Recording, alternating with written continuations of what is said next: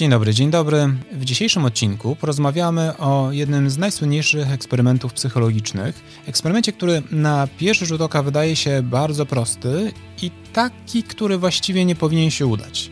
A jednak udał się, a jego wyniki doprowadziły do wielu fascynujących wniosków oraz zainspirowały setki kolejnych badań i wpłynęły na nasze postrzeganie konformizmu, Dlatego nie mam wątpliwości, że musimy sobie porozmawiać o eksperymencie przeprowadzonym przez Salomona Esha, a ponadto oczywiście ciekawostka i ciekawostka w ciekawostce. Nazywam się Mirosław Brejwo, prowadzę gabinet wsparcia i doradztwa psychologicznego, o którym dowiecie się więcej ze strony brejwo.pl, a to jest 34 odcinek podcastu Psychologia, którą warto znać. Zanim przejdziemy do omawiania tego fascynującego eksperymentu. Jeszcze mały eksperyment około podcastowy, a mianowicie chciałbym, żebyście to wy zdecydowali, o czym będzie kolejny odcinek Psychologii, którą warto znać, opublikowany 3 maja. W tym celu zapraszam Was do wejścia na moje konto na Instagramie, Psychologia, którą warto znać, i tam w relacji możecie wziąć udział w ankiecie i zdecydować, który z dwóch tematów Was interesuje bardziej. Temat pierwszy to toksyczni ludzie, temat drugi to praca zespołowa. Więc jeżeli macie chęć, zapraszam. A teraz już przechodzimy do Salomona Esza. Rozdział pierwszy. Co się wydarzyło? Badanie, o którym chciałbym Wam dzisiaj opowiedzieć, Salomon Esz po raz pierwszy przeprowadzał już w latach 50. XX wieku, czyli ma około 70 lat, ale mimo wszystko do dzisiaj wydaje się bardzo cenne i interesujące. A zapowiada się bardzo niepozornie. Oto osoba badana ma przed sobą trzy linie A, B i C i ma powiedzieć, która z tych trzech linii jest równa linii X, która również jest wyświetlona. Zadanie wydaje się bardzo proste, tym bardziej, że różnice między tymi liniami A, B, C są raczej dość wyraźne. Bardzo proste zadanie, z którym każdy wydaje się, że powinien sobie poradzić. I takich zestawień linii A, B, C do x było 18, tak? Czyli każda osoba badana musiała 18 razy zdecydować, która z tych trzech linii będzie równa linii x.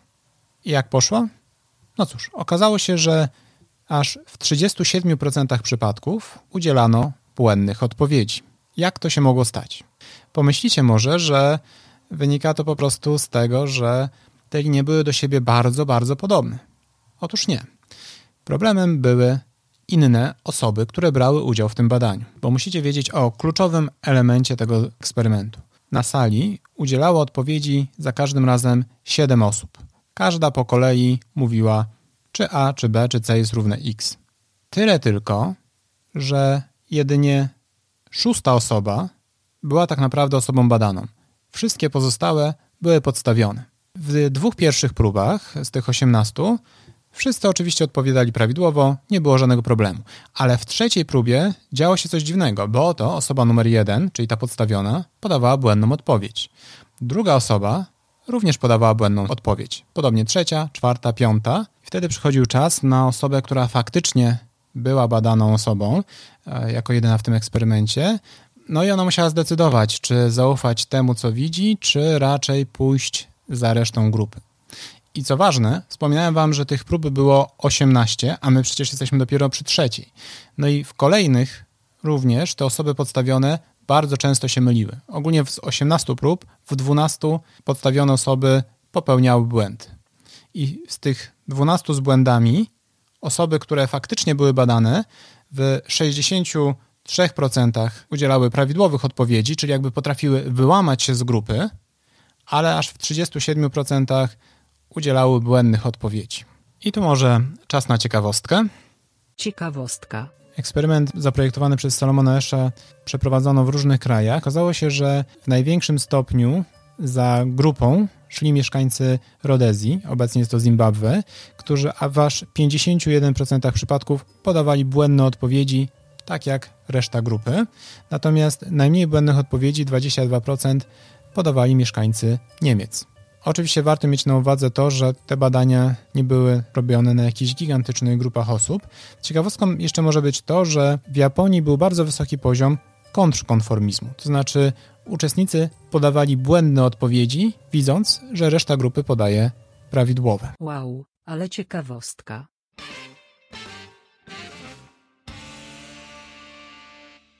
Zanim omówimy sobie, jakie elementy w największym stopniu wpływały na to, e, że osoby badane tak często udzielały błędnych odpowiedzi, to oczywiście musimy jeszcze wyjaśnić sobie kilka drobiazgów. Jedna rzecz to to, że często temu eksperymentowi zarzuca się, że jest trochę nieetyczny właśnie ze względu na to, że wprowadzono osoby badane w błąd, mówiąc, że pozostałe też biorą udział w eksperymencie, a tak naprawdę były podstawione.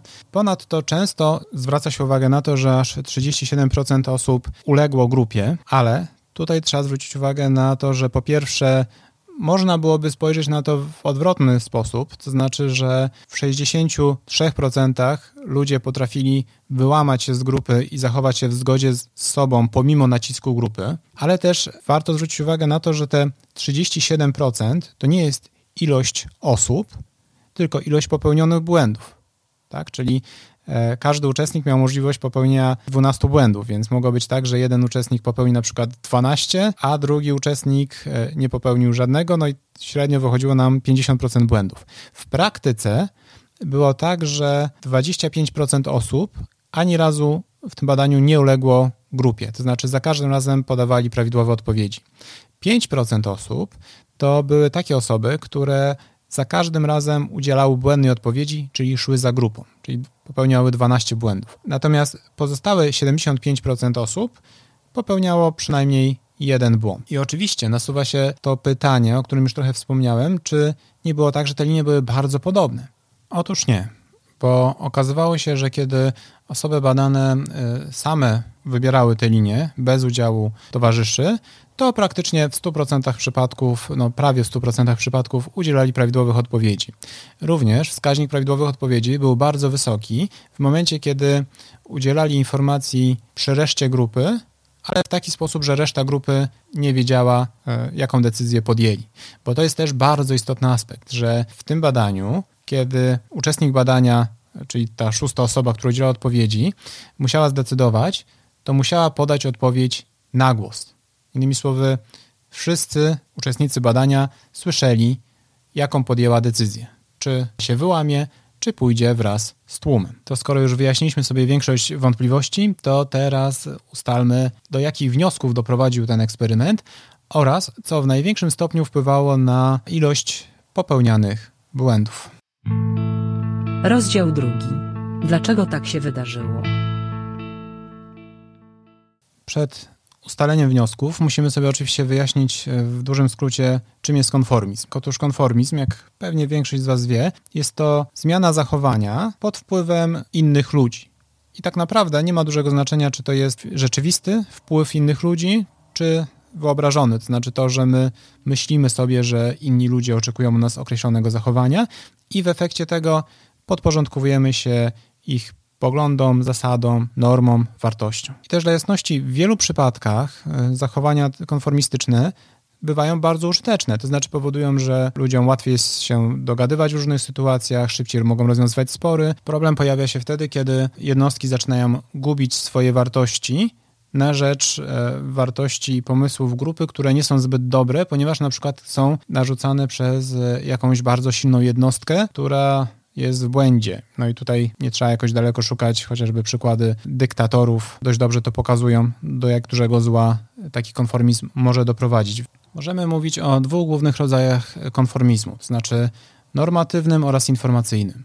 Normatywne zakłada, że zachowujemy się zgodnie z oczekiwaniami grupy po to, żeby być przez nią akceptowanym, żeby nie zostać odrzuconym. I wydaje się, że w przypadku eksperymentu Salomona Esha to właśnie przede wszystkim z tym rodzajem konformizmu mamy do czynienia, czyli chęcią bycia zaakceptowanym przez grupę, co jest w sumie dość zaskakujące, ponieważ ci ludzie się w badaniu nie znali i była raczej mała szansa, że jeszcze będą mieli z sobą kontakt. Z kolei konformizm informacyjny zakłada, że ulegamy wpływowi grupy, ponieważ zależy nam na tym, żeby mieć rację, no i szczególnie wtedy, kiedy nie jesteśmy pewni, no to podążamy za pomysłem grupy, no bo nawet jak popełnimy błąd, no to wszyscy popełnią błąd, więc ta odpowiedzialność troszeczkę się rozłoży. I oczywiście ten aspekt w eksperymencie Salomona Esha też mógł mieć pewne znaczenie, Chociaż w wielu przypadkach osoby badane przyznawały, że widziały, że te odpowiedzi są błędne, więc tu jednak wydaje się, że ważniejszy był ten konformizm normatywny. No ale co jeszcze wpływało na to, że ludzie tak bardzo ulegali grupie? Aspektem, który wydaje się mieć ogromne znaczenie i takie wręcz krytyczne, jest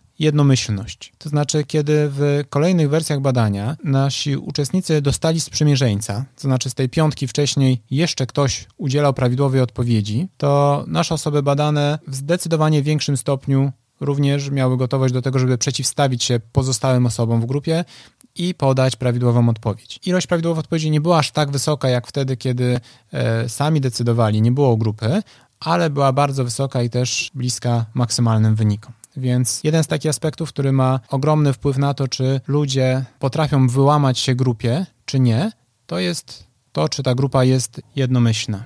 I to też pokazuje, dlaczego bywają sytuacje, gdzie osoby już tak w życiu normalnie zachowujące się w porządku i zgodnie z zasadami, kiedy trafiają do grupy, która te zasady łamie, również zaczynają je łamać, właśnie po to, żeby być takimi jak część grupy, ale również jak bardzo ważne jest to właśnie, żeby e, pojawiła się pierwsza osoba, która ma odwagę i druga, która będzie jej sprzymierzeńcem, żeby wyłamać się z różnych zachowań, które są nie w porządku, to powoduje, że jest duża szansa, że kolejne osoby będą również miały odwagę do tego, żeby wyrazić swoje zdanie, a niekoniecznie iść za tym, co mówią wszyscy. Na poziom konformizmu bardzo duże znaczenie miała też wielkość grupy. To znaczy, kiedy to były poza sobą badaną co najmniej trzy inne osoby, no to wtedy prawdopodobieństwo zachowań konformistycznych było dużo większe niż kiedy, niż kiedy w tej grupie była tylko jedna lub dwie dodatkowe osoby. Inne wnioski, do których doprowadziły te badania i też kolejne z nimi powiązane, to kwestia jawności głosowania.